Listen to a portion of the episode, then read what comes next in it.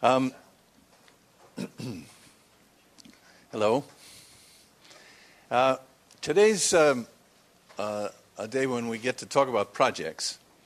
Uh, I wanted to introduce it by connecting a bit to last week and um, start by showing you this little video that Dean made with me just last week. Um,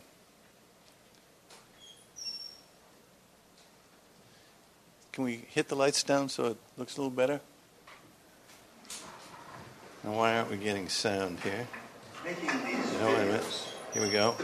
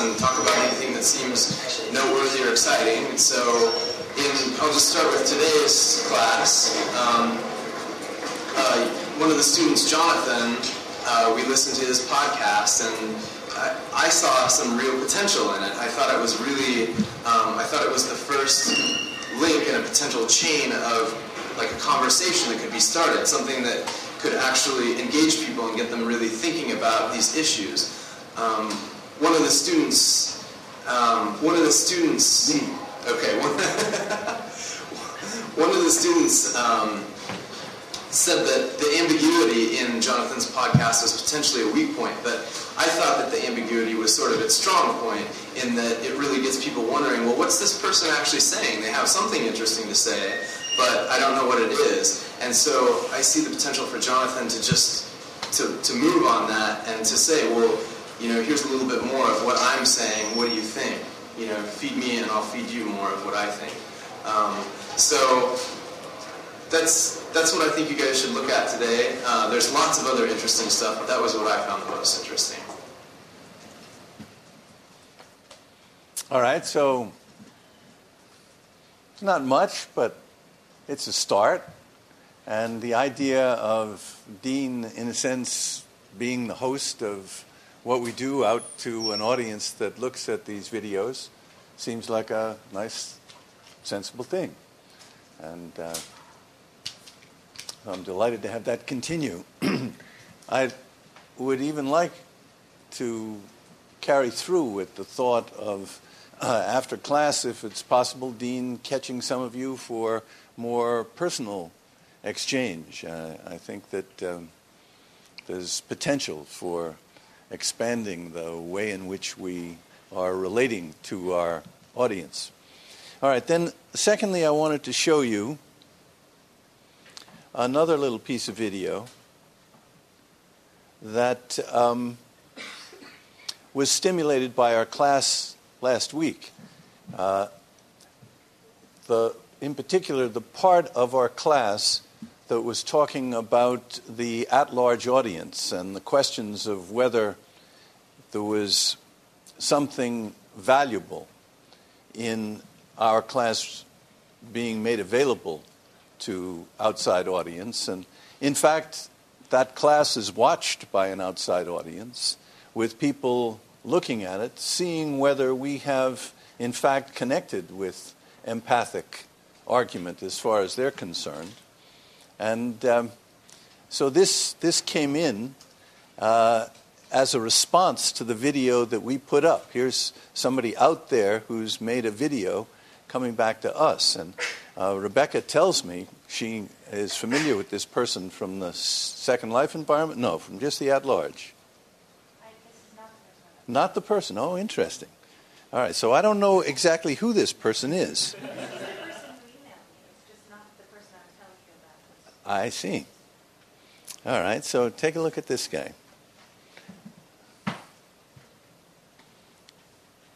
Now, I'm going to probably not play all of this. It's five minutes long, but. I'd like to use the technology and take this opportunity to say that I've been, in a sense, participating in your class at a distance, and I appreciate this opportunity. My name is Bruce Neubauer. I realize that you've chosen to be in this class and for the class to be taught in a way that accommodates others, and I, for one, appreciate that. I know that it's not natural to be passing microphones around and to have cameras turned in your direction every time you speak in a usual classroom. I was particularly interested in the um, discussion recently about um, the benefits and the, um, the the fact that you know what you are doing is a contribution to a larger community, which might carry some expense to those who are in the immediate experience, and how you know how that works out. What I did not hear was an acknowledgement of the fact that we in the larger community might be able to contribute directly to the quality of what you are experiencing. And that what the way you are experiencing your class may be having direct benefits to you that may not be apparent at face value. You are speaking to the court of public opinion. Having made your thoughts and your manner of expression available to people all over the world, potentially, you know, how could you now be intimidated by any court, any other court, or any other judge for that matter? I suspect that the class is different because of people like me. Sometimes in better ways, and that I and others may be in a sense making a contribution to to your educational experience. I would hope so. You are certainly making a contribution to my educational experiences, and I'm grateful for that. If I may, let me address for the moment this question of empathic argument. That is a new concept to me, and I've been thinking about it. And I'm interested to know how you understand the value of it. Do you think the people who will come looking for you as lawyers, as Harvard graduates, will have empathy high on their list of qualities they are looking for? Did President Clinton um, gain stature by making a statement such as, I feel your pain? I personally believe in the importance and the power, if you will, of empathy and empathic argument. But I'm wondering how you perceive it. Is it something that you think ultimately will serve the interests of your clients as you represent them before others? Is it a is, is its effect primarily upon the quote-unquote opponent, or is its effect primarily on you as the one who practices empathic argument? It causes you me to have to listen more carefully to others that we engage with in order to be empathic in our approach. But is our intent, if we do this, to find a better solution? Or is it to kind of manipulate the situation and cause the other to buy into our position and what the persons or the institution that we represent wants as an outcome. I appreciate this opportunity and hope that by use of YouTube and, and such technology to be able to more fully participate in what you're doing, and perhaps others will will do so also, in which case you can begin to deal with the, the um, questions involving the degree to which an educational experience can scale. Thank you again. All right, so have the lights up. So I found this very interesting in a number of respects. First, I found it very interesting just the fact of it, the idea of somebody out there coming back to us and actually speaking to us and speaking very directly to us. I mean, I really felt him speaking to me, and I'm sure that in many ways you could feel him speaking to you. Secondly, I was very interested in what he was saying about the usefulness of the at large audience to us. And I recall saying to you at the beginning of the last class that I gave myself a B minus, and I went through three of my ticks, but the fourth one is that Anne Margulies left some arguments unsaid, which she voiced to me after class, and by far the most powerful argument to me was her witness, her testimony that the open courseware project at MIT, which in a sense is opening MIT to the net, had had a tremendously beneficial effect inside MIT on the quality of the education that's being offered there. And she pointed to two features that seem completely realistic and very persuasive. Uh, the first was that with 80% of the faculty there choosing voluntarily to put their material out to the net, that actually involved a considerable improvement, an incentive to improve the materials on the part of the faculty.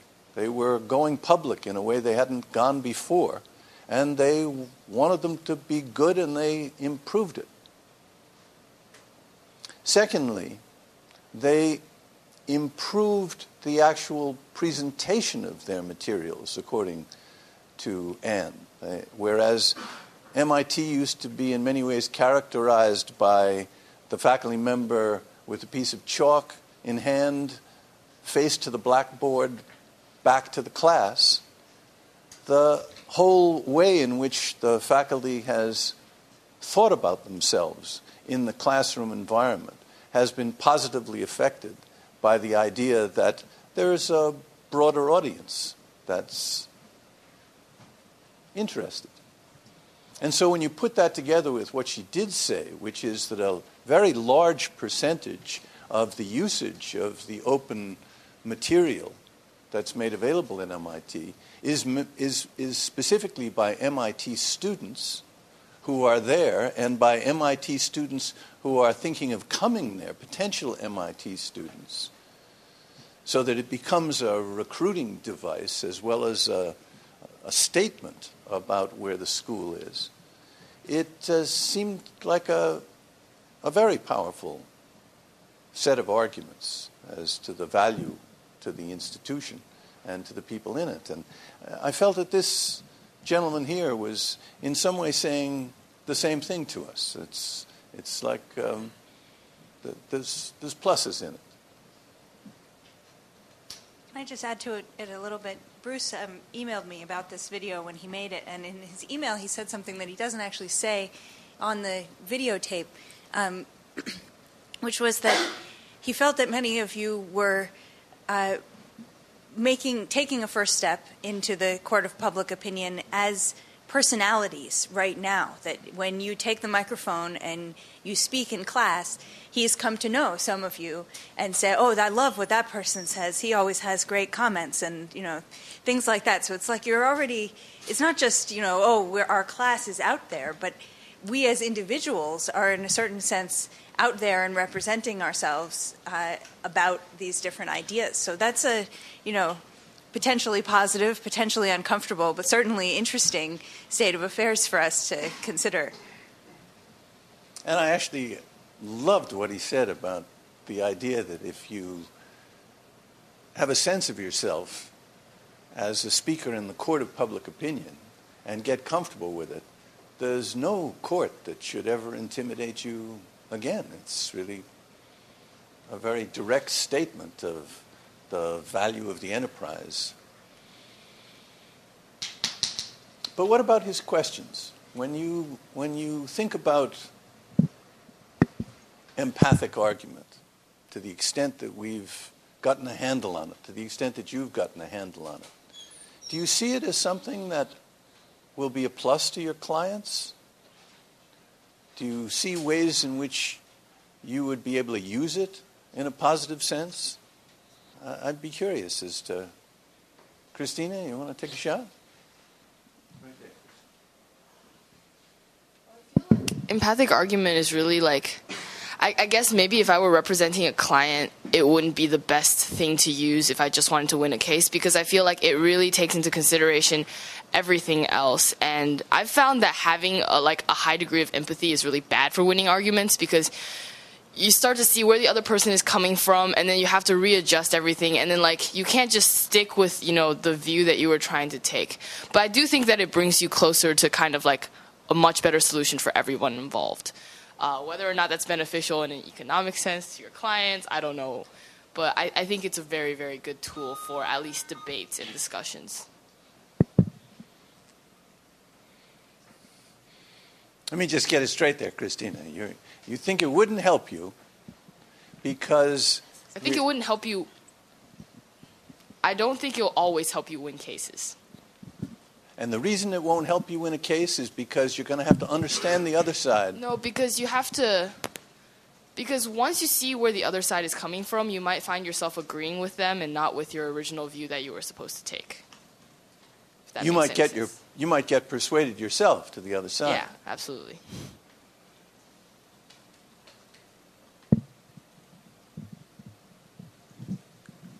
Follow on, Cole, or different? Um, yeah, it's in a way it's it's a follow on. Um, I think it depends on whether you want to, to what degree you want to utilize an empathic argument. Can sometimes depend on what your client wants. Um, in some degrees, I think that the system is just set up in a way where if you go too far with an empathic argument, I think that you do decrease your chance of winning the case in a certain sense. But if your client just wants, if your client wants the judgment, then you need to do what you need to do to get to try to secure that judgment for your client. If your client just wants to get their story out there and they want to represent something to the world, they want to know that they've been wrong, that they want to know what people to know what they've been through, regardless of whether you know they get a certain verdict in a case or judgment in a case. Then that's something that's a little different and aside from just your normal small sphere of you know is it in their favor or against their favor um, in a court setting. Say your name. Josh. Josh. I think I agree with that, and I agree with Christina also, because the way we've defined empathic argument in this class uh, is really based on trying to convince the other side uh, of your position. Whereas in the courtroom, I think it depends the degree to which the jury or the judge is likely to empathize with the other side, because you're not really trying to convince your adversary you're just trying to convince this third party decision maker um, to side with you. And they may have a different perspective on the issue. So you don't really need to empathize with the other side necessarily uh, in order to win over the jury. Richard.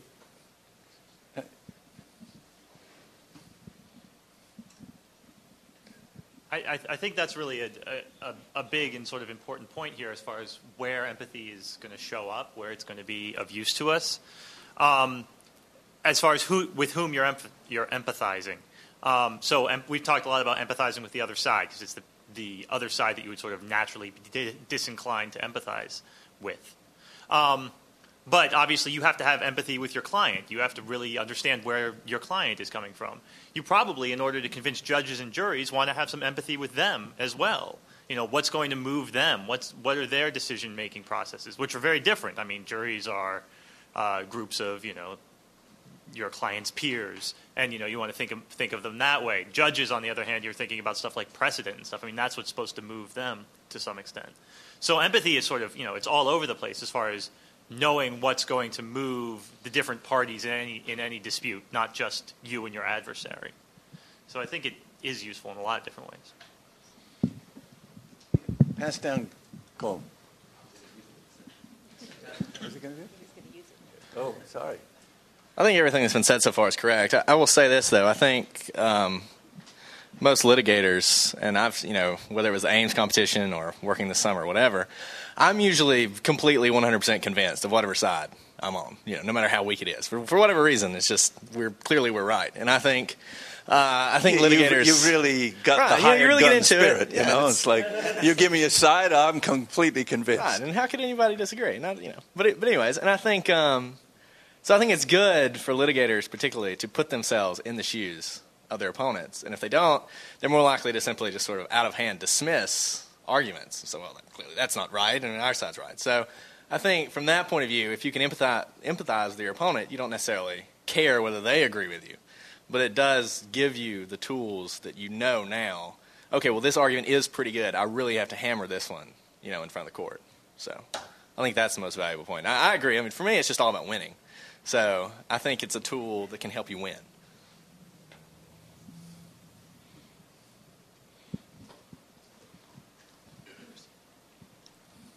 Um, I also tend to think that uh, this is kind of going along with what I said before, but kind of an extension. Um, that uh, legal reasoning, especially in an academic setting, uh, more so than maybe a courtroom, I feel like it's it's primarily based on hollow and neutral reasoning. That's what the field kind of seems to, to pride itself on, more so than bringing any kind of emotion or personal views into play so much. Um, and I think that that empathy, what empathy really is, is capturing emotions. Um, and I don't know how far and to what degree that fits into to what you're trying to do in the legal realm. I, I do definitely do think it has a place, but I think that sometimes people can even view it as detracting from the argument that you're trying to make. You know, you're you're you're a little too human. You're a little too emotional, as opposed to rational. Did I hear you say hollow and neutral reasoning? Yeah. Hollow reasoning? Say more, Well, about, say more about how legal reasoning is hollow. Maybe that's a bad way to describe it. I just dug myself in a hole. Um, I'm in hollow in the sense of lacking emotion. Lacking emotion, yeah. Lacking. Um, it's the pure frivolous rationality stuff. at work. Yeah. Uh huh. Uh huh. Um, I was going to say that I think that empathy really works when you're dealing with um, criminal matters, especially when you're plea bargaining, which I realize that plea bargaining is more common than jury trials and everything in day to day criminal court. And so you really have to empathize with the other side, and see, especially when it's the prosecution, and see what they want and see how you can get what's best for your client. And if you just say what you want and just what your client wants, you're not going to get that. You have to definitely empathize with them and and try to um, persuade them um, that they should do what's best for both of for both you and your, your both the client and the state. Uh-huh. It sounds like a lot of people are worried that being empathic will somehow affect us personally as the empathic arg- argumenter. That we're worried that we're going to be persuaded or we're going to be weakened somehow and we're going to change our minds and that somehow will be bad for our clients. But let me s- suggest on the other side that showing the neutral arbitrator, the judge or the jury, that we're open to listening to the other side, that we're open to really caring about the other person and finding out about the whole story. It lends credibility to us in a certain sense. It shows that we care about the truth, we care about telling the whole truth, and still, you know, we believe strongly our own position, and therefore, you know, it, it's sort of like I, I heard this uh, saying somewhere. Uh, I don't know who said it first, but would you rather have the most brilliant Harvard lawyer, logician argue your case, or would you have Abraham Lincoln do it? And I think I'd have Abraham Lincoln do it because people think he's credible. People think he tells the truth. And you think Abe Lincoln wouldn't be the top of his Harvard class? I, I think th- that's possible. I, I, I, I can't say that for sure. It depends on how professors like you and other professors at Harvard decide to grade. So we're talking about argument in terms of convincing a judge or a jury, and often too in terms of some neutral principles. Oh, sorry. arguing to puppies. Um, but but it seems to me the way I'm seeing it is that is empath argument is not. And Brett was saying he wants to win, and, and so and there's there's something to be lost if you if you just argue um, convinced of your side and don't see the other side. And I think I think for me, what an empathic argument does is just to let me make a connection with the other person. And we don't we haven't focused enough, I don't think, on that on that. You actually can become friends with the person you argue against. I mean, like the majority of cases don't end up being resolved by anyone but the two parties that are arguing. Right, so in the end, it's just a negotiation, and you can call it litigation, but it's really a, a sort of complex agreement process. And the more you can empathize, the more you have, like you were just saying, credibility with the other side to for them to sort of empathize with you, and, and, and you're sort of slowly wiggling towards each other where you can get to a position you're both happy with. Well, let me uh, offer a few reactions. First, the idea that law is hollow, neutral, somehow devoid of emotion, is just not my experience at all, at any level. The only place where I've ever seen that even to be plausibly true is in law school. The only place where rationality is somehow elevated to the level of the mountain top and the emotional is somehow felt to be beneath. And it's true. It, it's true. It's true in so many ways. I, um, I would say that one of the major educational experiences I had was in litigating the case that became a civil action. This was a, a large scale civil tort action tried in a federal court, exceedingly intensely litigated on both sides. And the one lesson that I clearly took away from that is that you need to empathize with the judge. The judge is really a powerful character in the litigation arena. And when you think about empathizing with the judge, if your thought is somehow precedent, that that's, you're going to empathize with the judge through precedent, you're missing a major part of what's happening. Uh, so take this case that I was involved in. Uh, highly contentious, newspaper coverage, lots of money potentially at stake, terrific plaintiff's lawyer on one side, two major corporations on the other side, Beatrice Foods and Grace,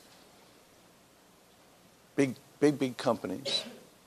And the judge, if you think of what a judge is, I mean, think of what a judge is. First of all, a judge is just like an ordinary person. Any one of you could easily be, and many of you will be, judges.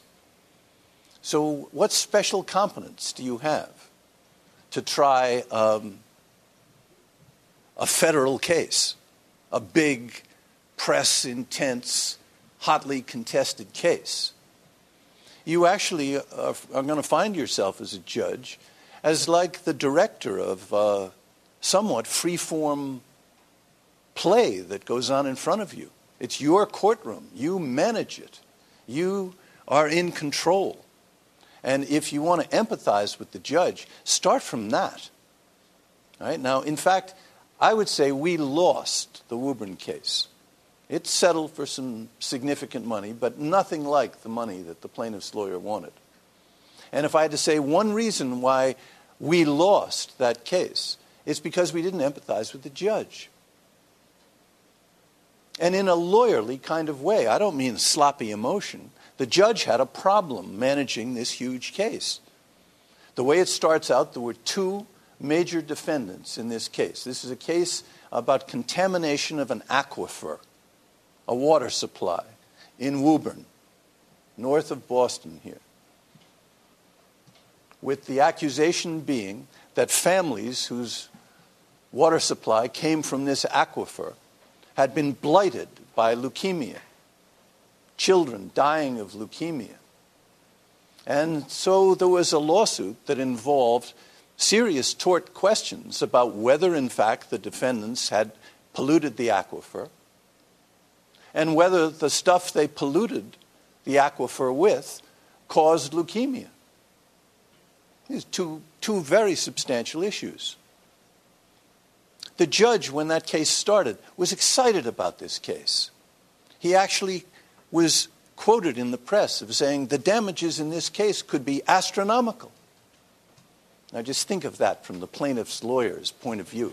That's like, that's like, wow, you couldn't buy anything better than for a judge to say that.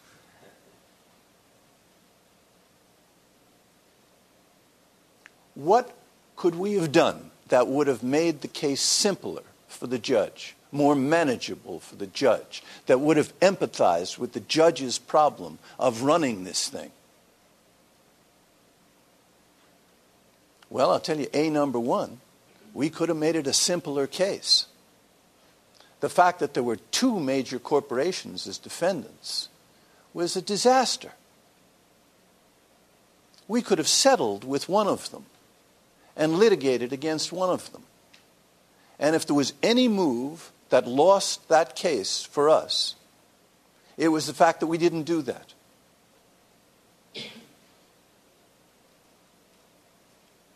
I say we, I wasn't actually, that wasn't my, my part of it. I actually came into the case, in effect, after that decision had gotten made.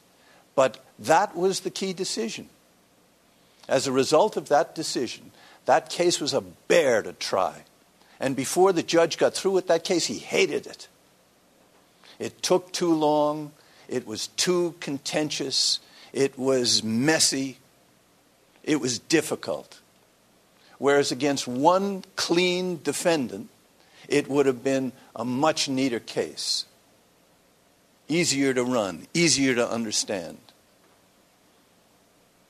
By the end of the case, he was our enemy. He was out to beat us, and he beat us. We beat ourselves by not understanding the problem from the judge's point of view. Just like you're not going to win with the prosecutor unless you can see it from the prosecutor's point of view. So, yes, absolutely. Then, if you drop down a level, if you think of the jury as your decision maker, what, how do you empathize with the jury? That's the best thing you could do by way of empathizing with the jury in a courtroom. Well, think about what it is to be a juror. How many of you have been jurors? Yeah, exactly. Well, what do you think the jury experience is? Richard, what do you think the jury experience is? Right, give him the mic there.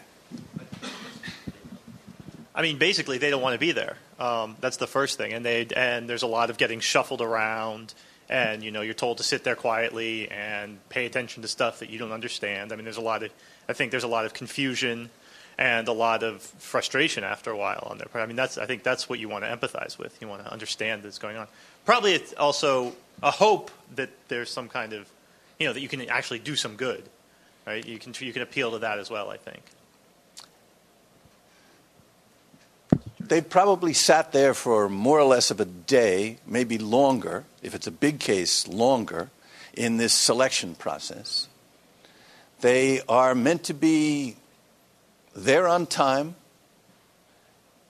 They're herded in and out as a group. They're meant to sit there mostly without notes, although some courts would permit it. So basically, you sit there with no distraction and you watch this thing go on in front of you. Now, if you've ever gone to a real courtroom you know what goes on in the real courtroom is not typically as interesting as what you see on Law and Order. You know, they're, they're not doing quick cuts. It's much more like watching grass grow.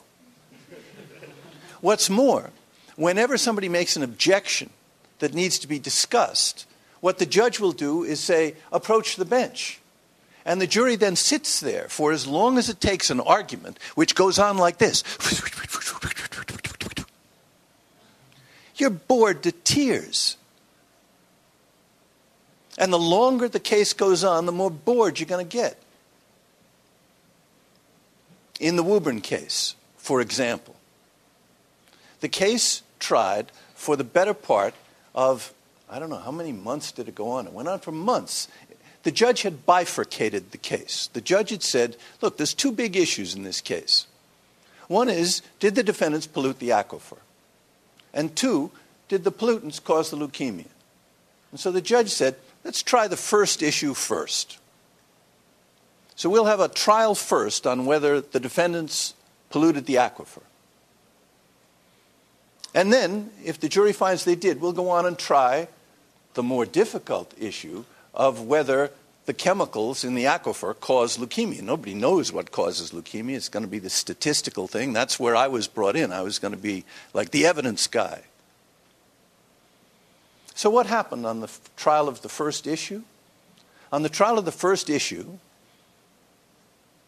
the lawyer for the Beatrice Corporation, who is a guy named Jerry Facher, taught trial practice here for many years, lawyer in town with Hale and Dorr, he understood what was happening. And from the beginning, he dragged things out for as long as he could. He's the cross examiner. In cross examination, hey, just keep asking questions, keep asking questions, keep a- go for days. We'd put on a witness, we'd have him off the stand in three hours because we're trying to hurry it up. Jerry'd have him on the stand for a week on the cross. And when it came to the closing on the first issue, Jerry was basically able to say to the jury, Ladies and gentlemen of the jury, you've sat here now for many months immersed in this issue. If you decide that my client polluted the aquifer, then you'll be back here Monday and we'll go on to the leukemia issue. Whereas if you decide that my client didn't, you can go home. Now that's a powerful argument. And it's got nothing to do with precedent. There's nothing hollow or neutral in that. All right, so that's the jury. Now you come down to the lawyers. You talk to lawyers, and most good litigators will tell you that their best clients come from the people they beat. Why is that? That's because the people they beat saw a good lawyer work extremely well.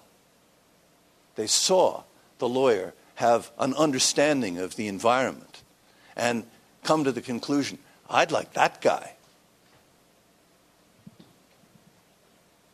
So, this idea of empathy, I just, I've, I've become a total believer in it as a matter of legal skill.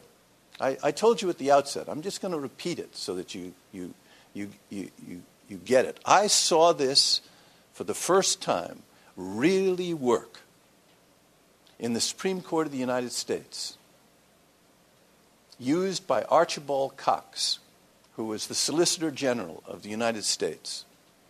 And he would very typically stand up and start his case by stating the problem, statement of the case. And I'd seen a lot of Supreme Court arguments as a clerk. And you know, the bench is like split, and you can almost predict where the questions are going to come from and all that sort of stuff. And when uh, somebody starts, the people who are against him are kind of leaning forward. They don't like speeches, and so they'll shoot questions almost from the beginning. It's like a hot bench kind of situation. And what you could see happening when Archie started stating the case is he would state it so fairly to the other side that the people who were ready to ask him the question would hear their question in his statement. They didn't need to ask him the question. And so they literally, you could literally see them sitting back. You could see them begin to listen.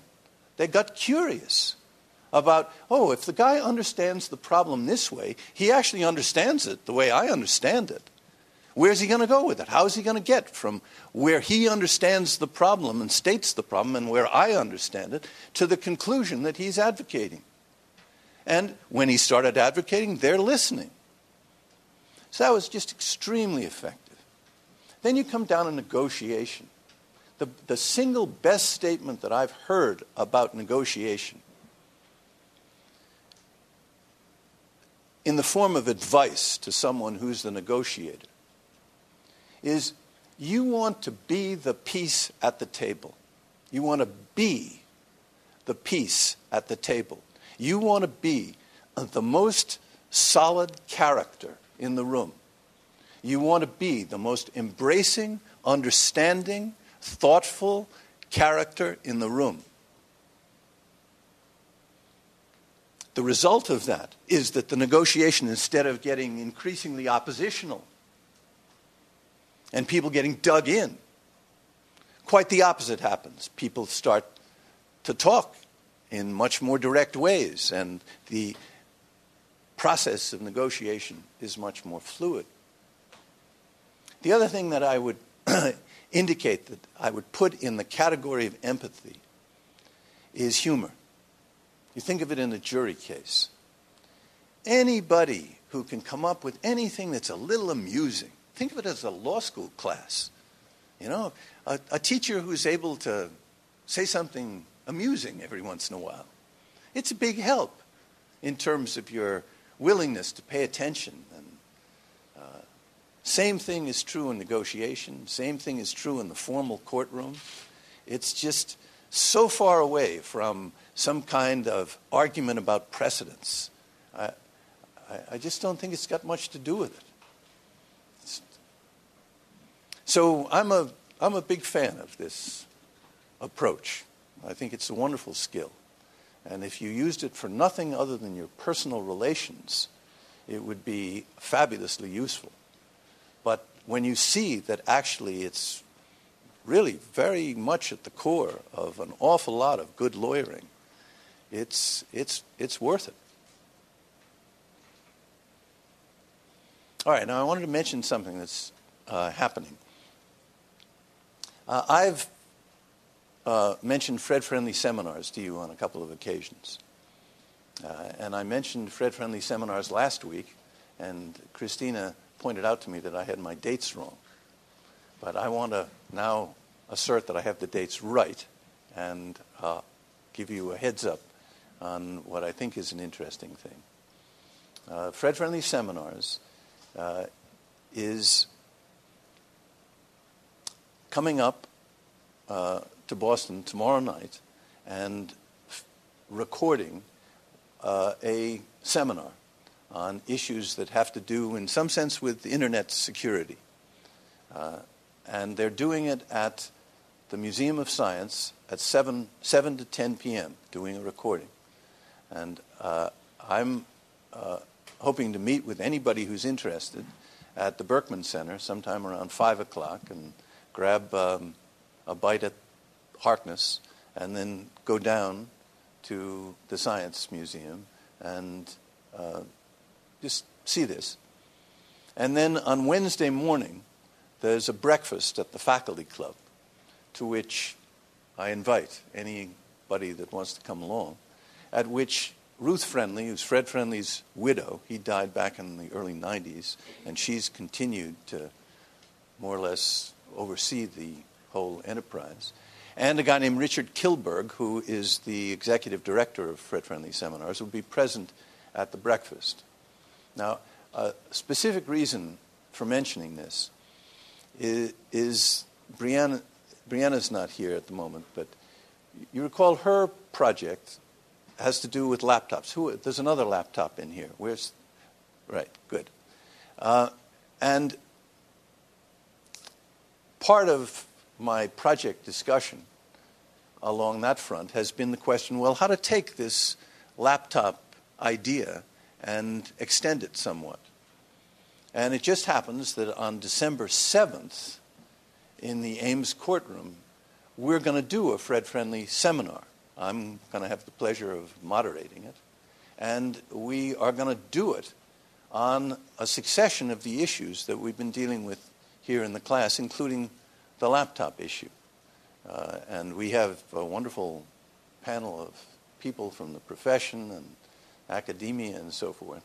And so the idea of using a format for producing an event that addresses an issue that you would like to see projected in a way that brings out both sides of it in a context in which people are talking and encouraged to talk empathically. That's what the Fred Friendly Seminar is basically about. Uh, and uh, so, in terms of your thinking, I would like to suggest tomorrow night, Wednesday breakfast, and then December 7th, uh, an Ames courtroom event. And be thinking, if it's possible, about your own projects as um, just uh, in a context of here's, here's, here's at least one way to try and get issues more articulated in an interesting way and, um, and up and out. All right, any questions? Any thoughts? All right, so project day today. Want to change the tape? Oh, all right, change tape.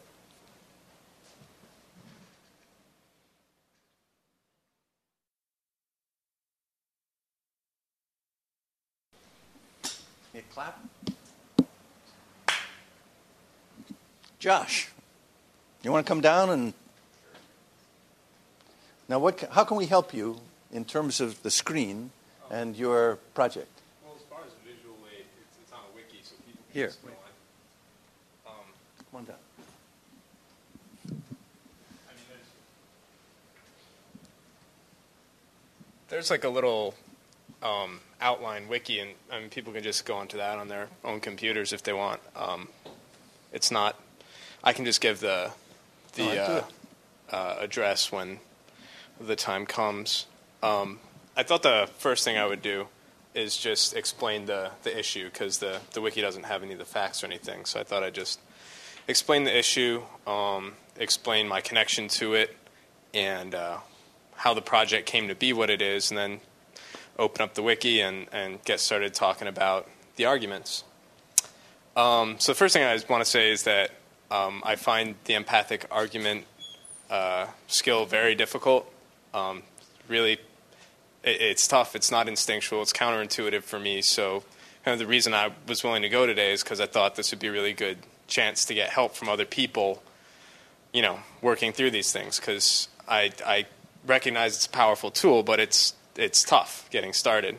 Um, so the issue I'm doing, there's this art teacher um, at Wilma Fisher Elementary School. Uh, it's in Frisco, Texas, which is a suburb of Dallas. And uh, last April, she took like 90 fifth graders on a field trip to the Dallas Museum of Art. And uh, she previewed the route, she approved the work that was going to be shown. And while they were on the field trip through the museum, some kids kind of wandered off and saw a bunch of naughty statues and pictures. Um, there on the on the, the wiki that I'll put up there are the pictures of some of the statues that they might have seen.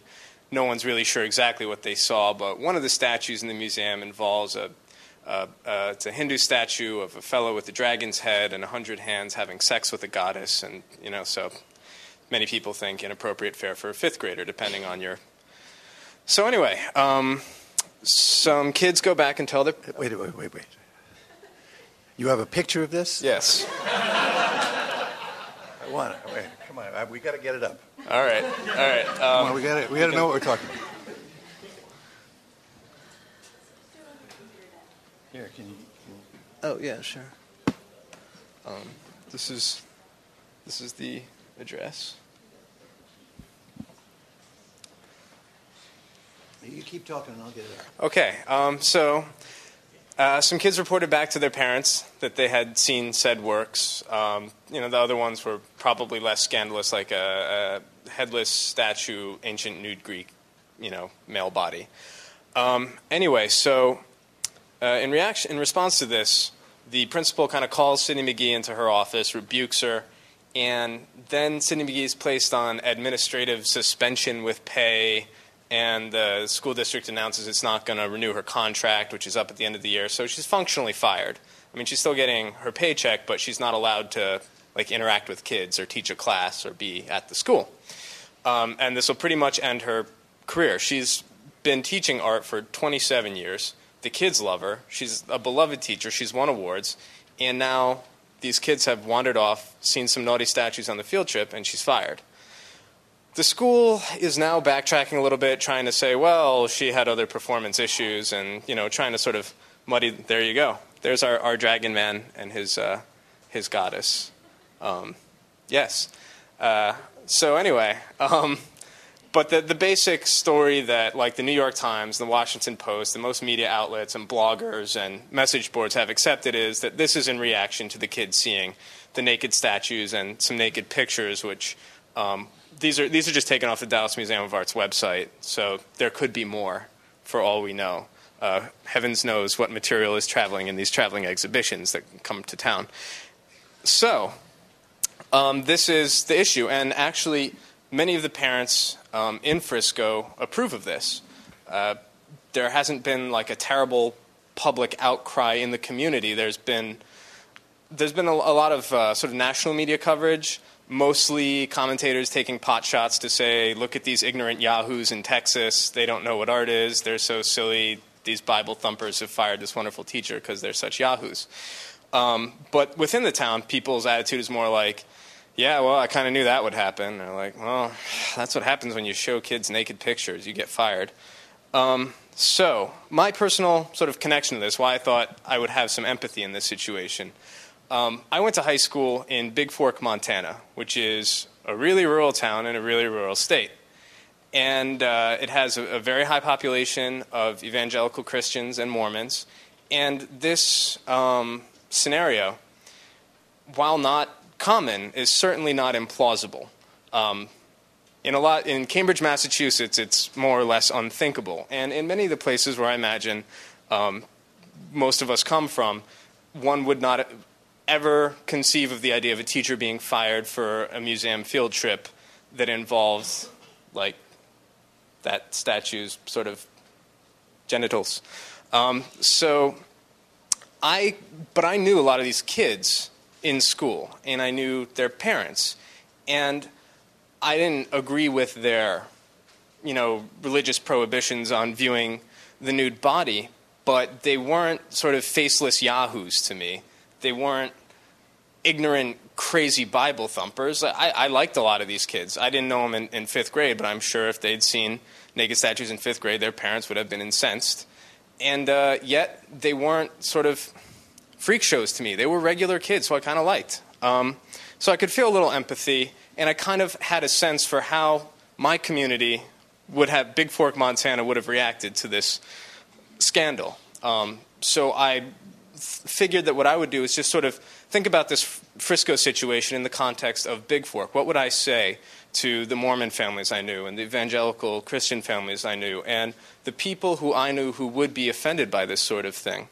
Um, so I thought it was a good chance to sort of draw on my past uh, for that. Um, so, how the project came to be what it is. I had originally planned to do sort of a basic like podcast, like, well, I'll write an essay about this, I'll read a few installments in the computer, and this side, that side, and that'll be it. And I, I asked Professor Nesson about that, and he said, uh, you know what I'd really like? No, no, no, no. Hold off. All right, well. Let's get them in. Okay. So, a satirical cartoon of South Park is the answer to the, or is the punchline to that. Anyway, so what, what I'd really like help with is making the empathic arguments in this, I have to say it because it's the context, in this cartoon script that is my project. Um, it's sort of a script on a wiki, and anyone can participate. right now it's just sort of there's an outline up here just summarizing things because you don't really have time to read everything in, in class. Um, but I identified, um, from my experience, what would be sort of oh the uh, the wiki where everything is on. Oh, obviously you can see it. I identified sort of three groups that would really be behind this firing or would be participants in it, parties to it. And those would be first the concerned parents who were upset and outraged that their kids saw these statues. Um, they're really the driving force. And then the second group are an even larger group of parents who were sympathetic slash apathetic. So what I mean by that are they're parents who either are saying, um, well, these are these people's religious values. We should be tolerant of it. The school should have respected their values, so I'll support the firing of Ms. McGee. But I think the largest group of parents are just, their basic attitude is, we can't beat the evangelicals on every issue. It's exhausting. They're too well organized. They're too influential. I'm not going to go to the mat for Miss McGee on this one. Um, that, that attitude was around a lot in my high school. And finally, the school administration, because the initial impression is that they threw Ms. McGee under the bus to appease the evangelicals and, and um, avoid trouble with them, avoid the pickets and the, the protests. Um, but maybe they have something more substantive to say. So those are the three parties where I really needed to empathize with them because I wanted to call them, you know, yahoos, um, uh, uh, disinterested, sort of, I, I, don't know what, mean people, apathetic people, people who should be standing up and aren't, and um, a school administration that just crumbled in the face of some threats by by some powerful religious parents. So these are the three groups, and these are sort of summaries of feeling from their perspective um, some questions for them to answer, and from their perspective, how they would answer them. So, what kind of help can you imagine getting from this crowd? well, um, so I know it might be a farther stretch for some than for others, but uh, the first and the most key one, I think, is getting in the mind of the concerned parents. It's hard for me to conceive of ever wanting to have a teacher fired because my kid saw this or even that or even the other Indian statue with the bosoms. I can't, I can't make, I, I, I can't think that I would ever be upset that my kid saw that. But there are people who are legitimately upset. There are people who, whether it's justified or not, whether what they're doing is right or wrong, this is how they feel, and they feel it very strongly. Um, so getting into their heads is really the first step, and so that's that's the hard part. Um, I guess to say a word about my background, and you know, other people have similar ones or whatever, but. Um, I, I right, see right, what you, have yeah. stated it. Let's right. see what people have to say. Diane, let's go. Here.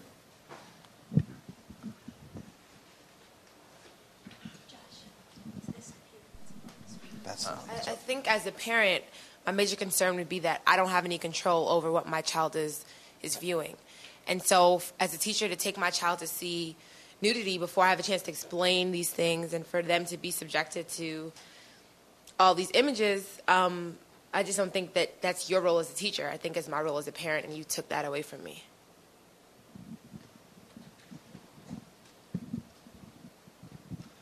Uh, this isn't in direct response to your question, but uh, one of the things when you were talking about Aaron, the three can you groups. hold off for a second? Let's just stay sure. with let's stay, stay with Diane. Um, pass back to Diane. So, all right, she states a position, and seems like a reasonable position. Um, well, in the sense, first to bolster that position, for parents with really devout Christian values, it's even more nerve wracking to send your children to public school because you don't have that control. You feel like you're a marginalized minority, and you're constantly, your kids being bombarded with things that are counter to your values. So it's even more, um, it's, it's an even more raw nerve. But the, the pushback on it is why do you need to fire her for this? It, it, it seems disproportionate you, you can be mad at her, you can ask for her to be rebuked, you can want to, you know, change something, but to, you know, it's 27 years and you're sort of tossing her out because you didn't get to explain nude images to your kid. It's. I would think it just would make me question her judgment and her character. I, I don't believe this, but I think as a parent, I would say we need to get rid of her because if this is how she chooses to act in this situation, she may do this in other situations. So it's a problem with her as a as a teacher. Like she's not fit to be a teacher, basically. Plus, you might like to make an example of her Yeah. to deter the other teachers who might.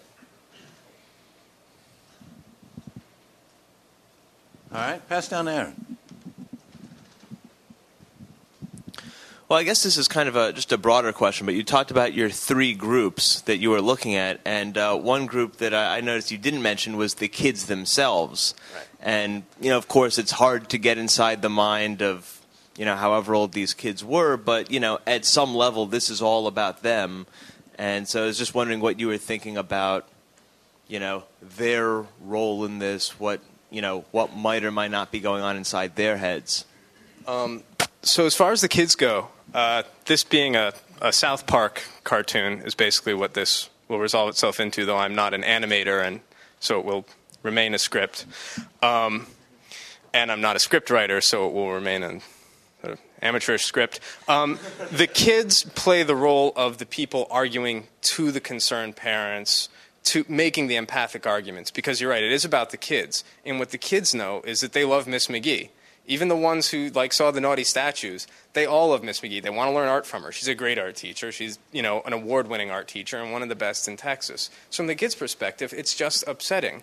We went on this field trip. We come back to school. She's gone. You took her away from us. The one teacher that we liked, and and well, she did some. I don't know what. We went to a museum, and now she's gone. And so for the kids, it's just an experience of sort of being like confused, upset, and and sort of bewildered, and that becomes the empathic argument to the concerned parents coming from the kids, which is like, we know you're upset, we know we shouldn't have done that, but like, just give us Miss McGee back. We'll work. it, We'll do something else. Maybe she made a mistake, but we just we want her back. Was my impression. So that sounds pretty good to me, Josh, just as a start. That is, for you to be making the argument by, in some way, putting it in the mouths of the kids. I, I can't take credit for that. That's South Park's uh, sort of oeuvre. Yeah, yeah. Well, that's good. Yeah. To what extent can you side with the other parents, the parents that think this was fine? I mean, Are there how is it how's the decision going to be made that she gets that she gets fired? And and can you you know can you sort of Sure, sure. Um, so um, the the two things I'm hearing are first that that middle group of parents who just kind of went along with it, like who weren't super upset, but who were like, you know, Miss McGee's on, she's going out, and that's kind of how it has to be. Um, so the the first one, the argument I think is thinner on their side is these evangelical Christians and, and, and, and Mormons and whoever else was was upset. They are kind of a an embattled minority in our school. They don't share our mainstream morality, and every time they come to school, these kids are getting bombarded with messages that are contrary to what they're learning at home. And so they want to stand up on this one issue and say, look, just respect our morals here. Just give us some notice. And, and, and so they're just trying to sort of stand up for their values. And we should support them in doing that. I have the, the Broflovskis, for those of you who aren't South Park, the Broflovskis are the Jewish family in South Park, making that argument because their feeling is we're the only Jews in town. We want kosher meals and we want Hanukkah songs at the Christmas pageant. And if other people don't support us when we stand up to get those things, we're not going to get them. And people are going to say, well, it doesn't matter to me because it's a Jewish concern. So what do I care? So on, uh, by the same token, we can't tell them, well, it's just an evangelical Christian concern. That's just, you're such a small minority, you don't count. I think it's a thin argument because it doesn't address proportionality. It doesn't say, well, why do you have to fire her? You wouldn't fire someone for forgetting to put in a Hanukkah song in the Christmas pageant. You wouldn't fire her for one thing. Um, but I think the more frequent argument, the more likely argument is the evangelicals are really well organized, and they're really numerous, and they're really loud, and they're really energetic. We can't win every time. Every time they want to do something to the school, or we, we can't beat them on everything. So we pick our battles. And in this case, you know, you can't show kids naked artwork. She really shouldn't have done that. She put her head on the own. Ch- she put her own head on the chopping block on this one. And it's not like they're trying to stop teaching evolution in school or stop teaching art in school. If it were a major policy that would like change my kids' education, then I'd get upset. But like my kid's still going to learn art. Um, they're not bringing God into the classroom, so on balance, I'm going to sort of save my energy for some time when I really am willing to tangle with the, these crazy, numerous evangelicals. So, anyone got any ho- help for Josh? Nathan.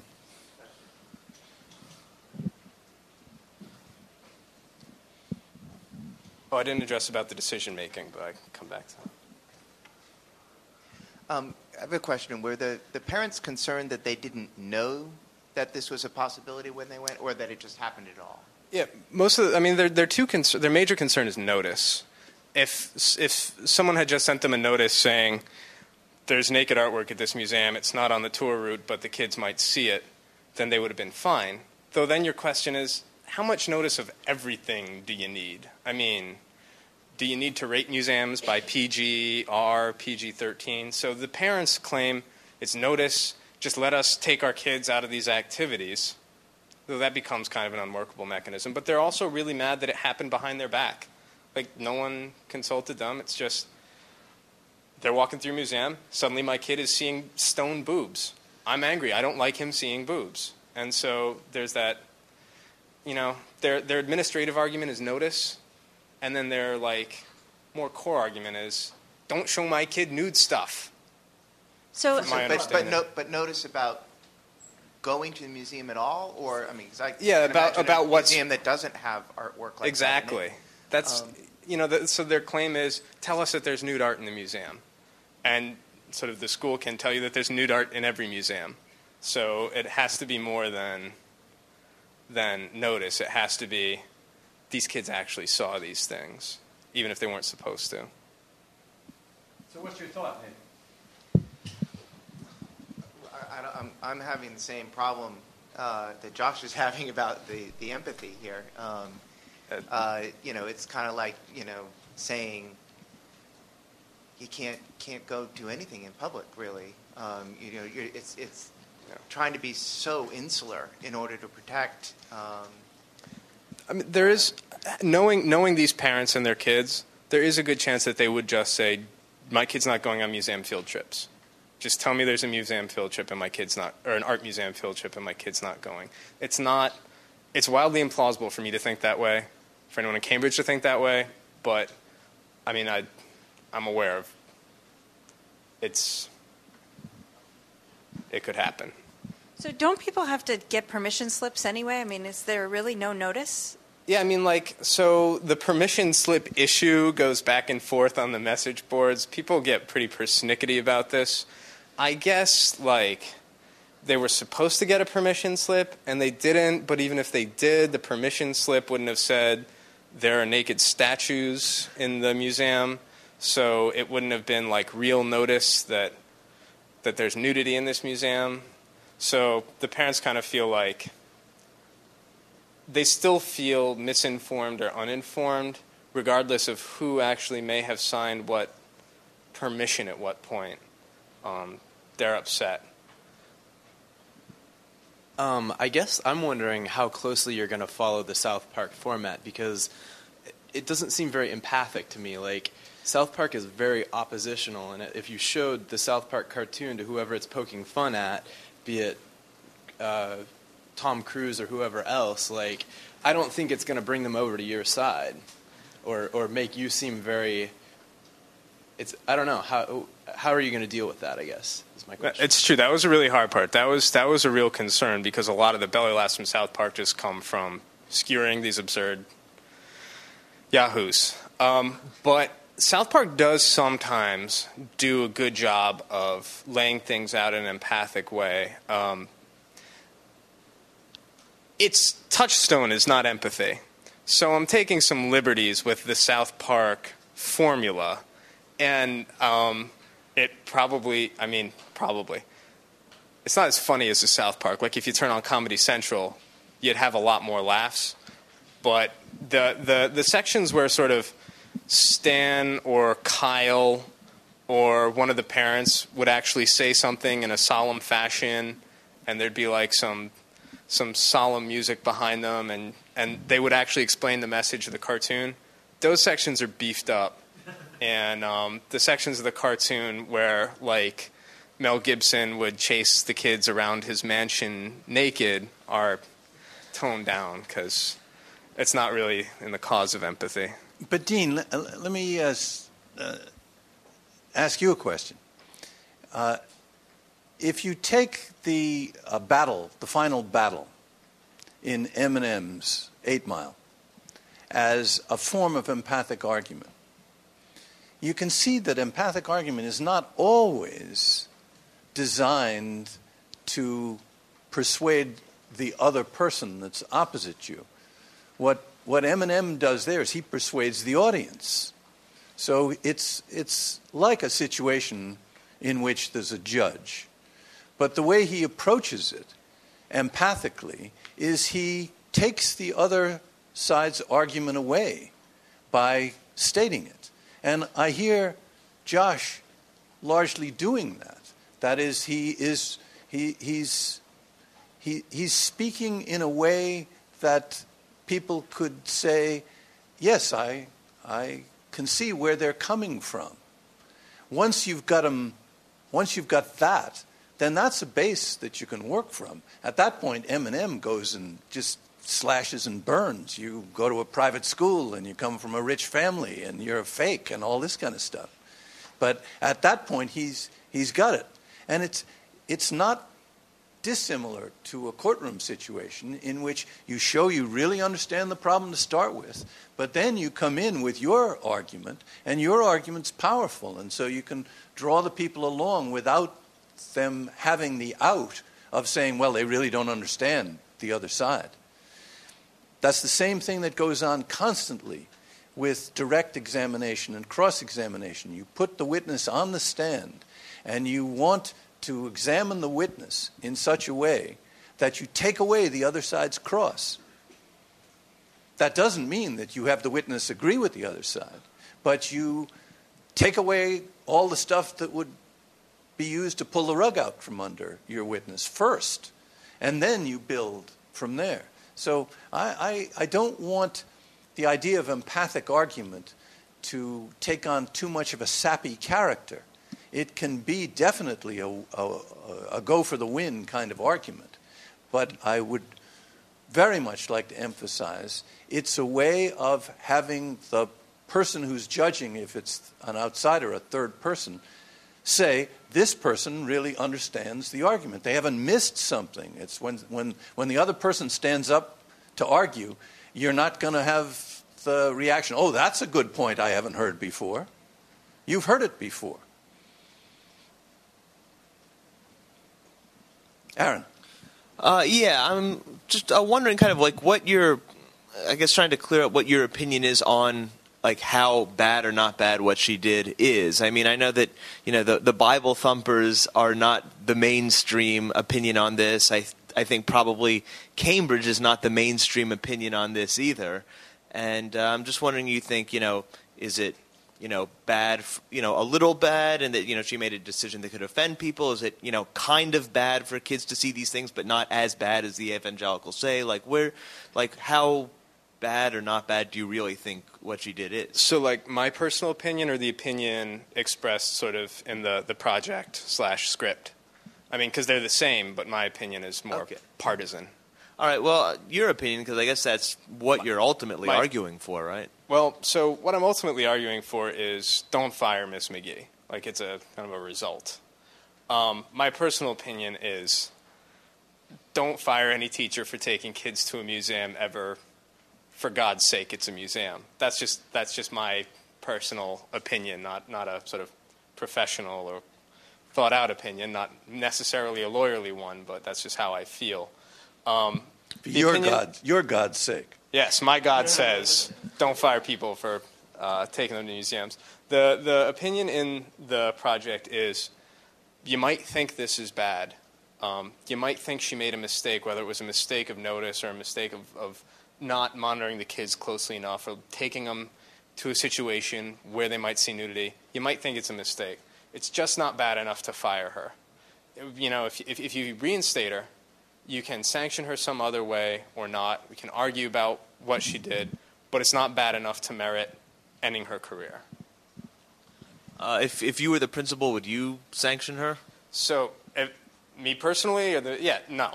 I mean, I would say, yeah, some of the crazy parents complain. Can you please just make sure that you're really careful about what kids get to see, what statues of what gods having sex? Um, but I wouldn't. You know, they, they they put her on this like career development program, which is the "we're about to fire you" program. Like, I wouldn't I wouldn't put her on that.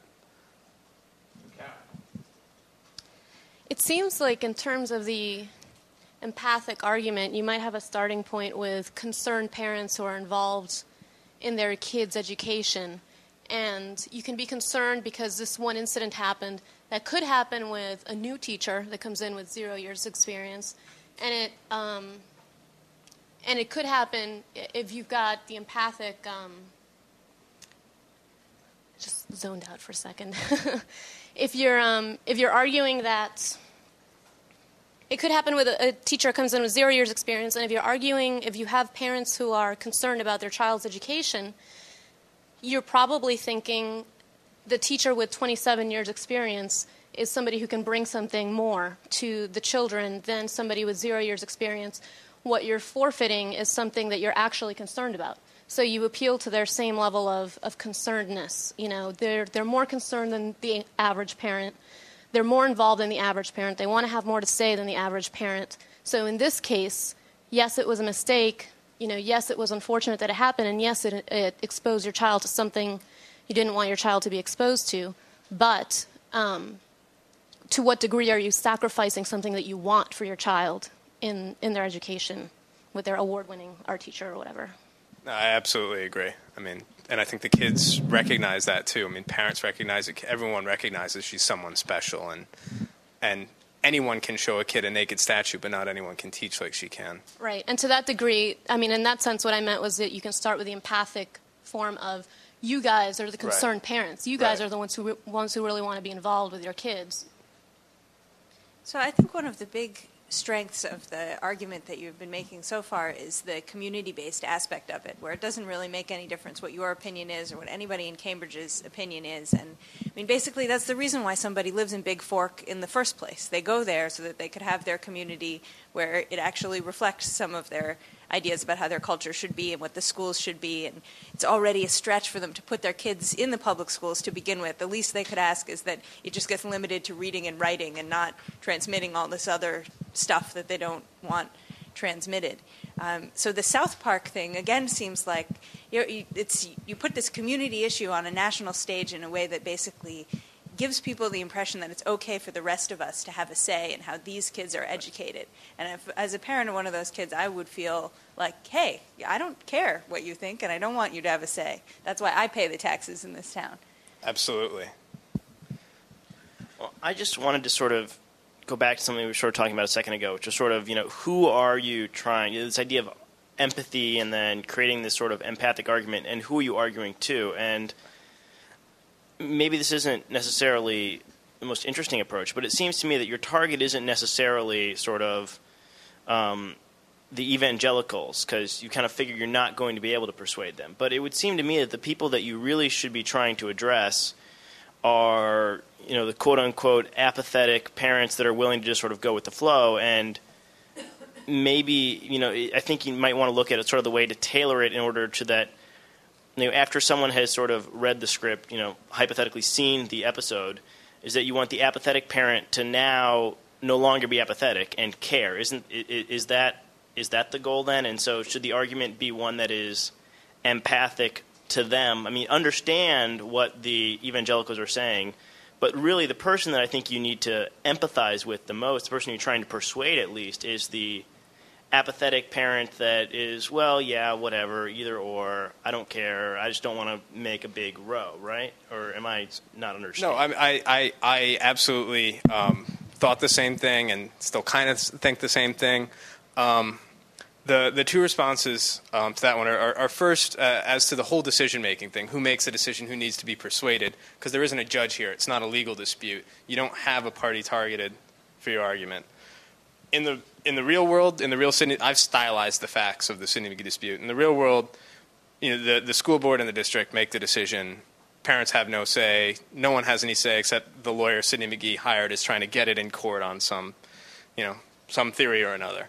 Um, so, in real life, the decision maker is more or less insulated from popular sentiment saying "Bring Miss McGee back." They they do what they want. Um, but then, so the reason that I tailored the project to address the evangelical parents and just try to convince them to be okay with her not being fired um, is because I actually felt effectiveness wise, I felt some ambivalence about empathic argument to the apathetic parents. Because my feeling was they're a, lar- they're, a, they're a majority of the parents. Getting them whipped up and rallying the base, if they had the voting power to vote her back in, then the way to do that might not be to make the evangelicals' argument in a really convincing way. It might be to do, you know, what political people do when they rally the base. It might be to blow the trumpets, raise the banner of, "Are you going to let these fundamentalists hijack our school system?" You know, I mean, the kind of rhetoric that you might employ to get apathetic parents engaged and angry enough to actually get out there and make a difference might not be the language of um, empathy.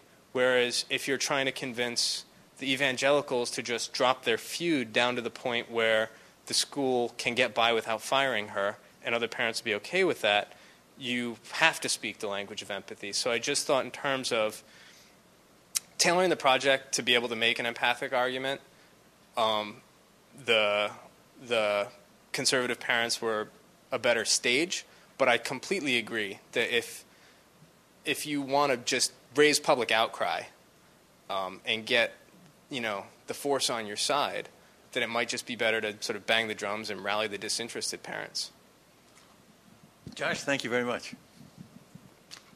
Hope it's hope it's helpful. We're we're just about at the end of the hour, uh, and I wanted. Sorry, exactly. I wanted to uh, ask who wants to present tomorrow.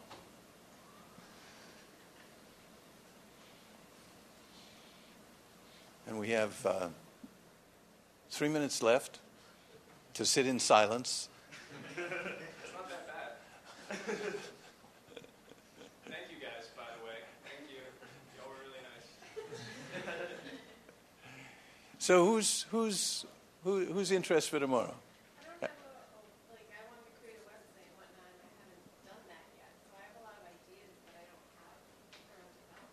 All right. Well, if we're desperate, Allison, we'll come to you.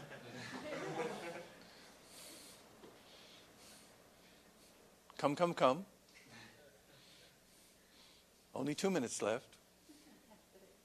I don't think that's quite fair to Allison. We aren't expecting that your projects are done at this point, so it's okay for your presentation to be with the project in progress. In fact, we didn't really look at anything that Josh put together. It's really about the idea. And the ideas are so interesting that you guys are doing for these projects. So um, I think we should accept Allison's offer and also encourage people who aren't done to step forward. Allison, we accept. Josh.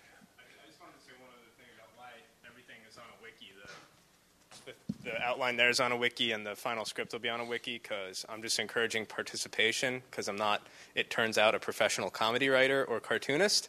So if anyone reads it and they think, this isn't funny, South Park should be funny, then you can write something funnier and plug it right in, or you can discuss it, or like you can tell me my arguments are bad. So it's like a participatory thing. So, need some company. Hang on. Is that linked to our course website or our course Uh, it's actually not because I kind of didn't want people to stumble on it and be like, "Oh, this is random and weird." But um, I can I can link it to the course website. I'll just link it Some to way something. to access it. Yeah. So that we can contribute. I'll I'll I'll I'll, um, I'll put up the the rough draft of the thing and link it to the course website and have at her. That's right there. Yes. Do we have a volunteer? Yes, I will be happy to go tomorrow we have another volunteer. Three would be just about right.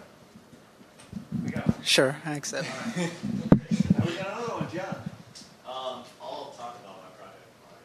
Yeah. All right. I don't know how set it's going to be, but all right, I can. Thank you all. Class dismissed.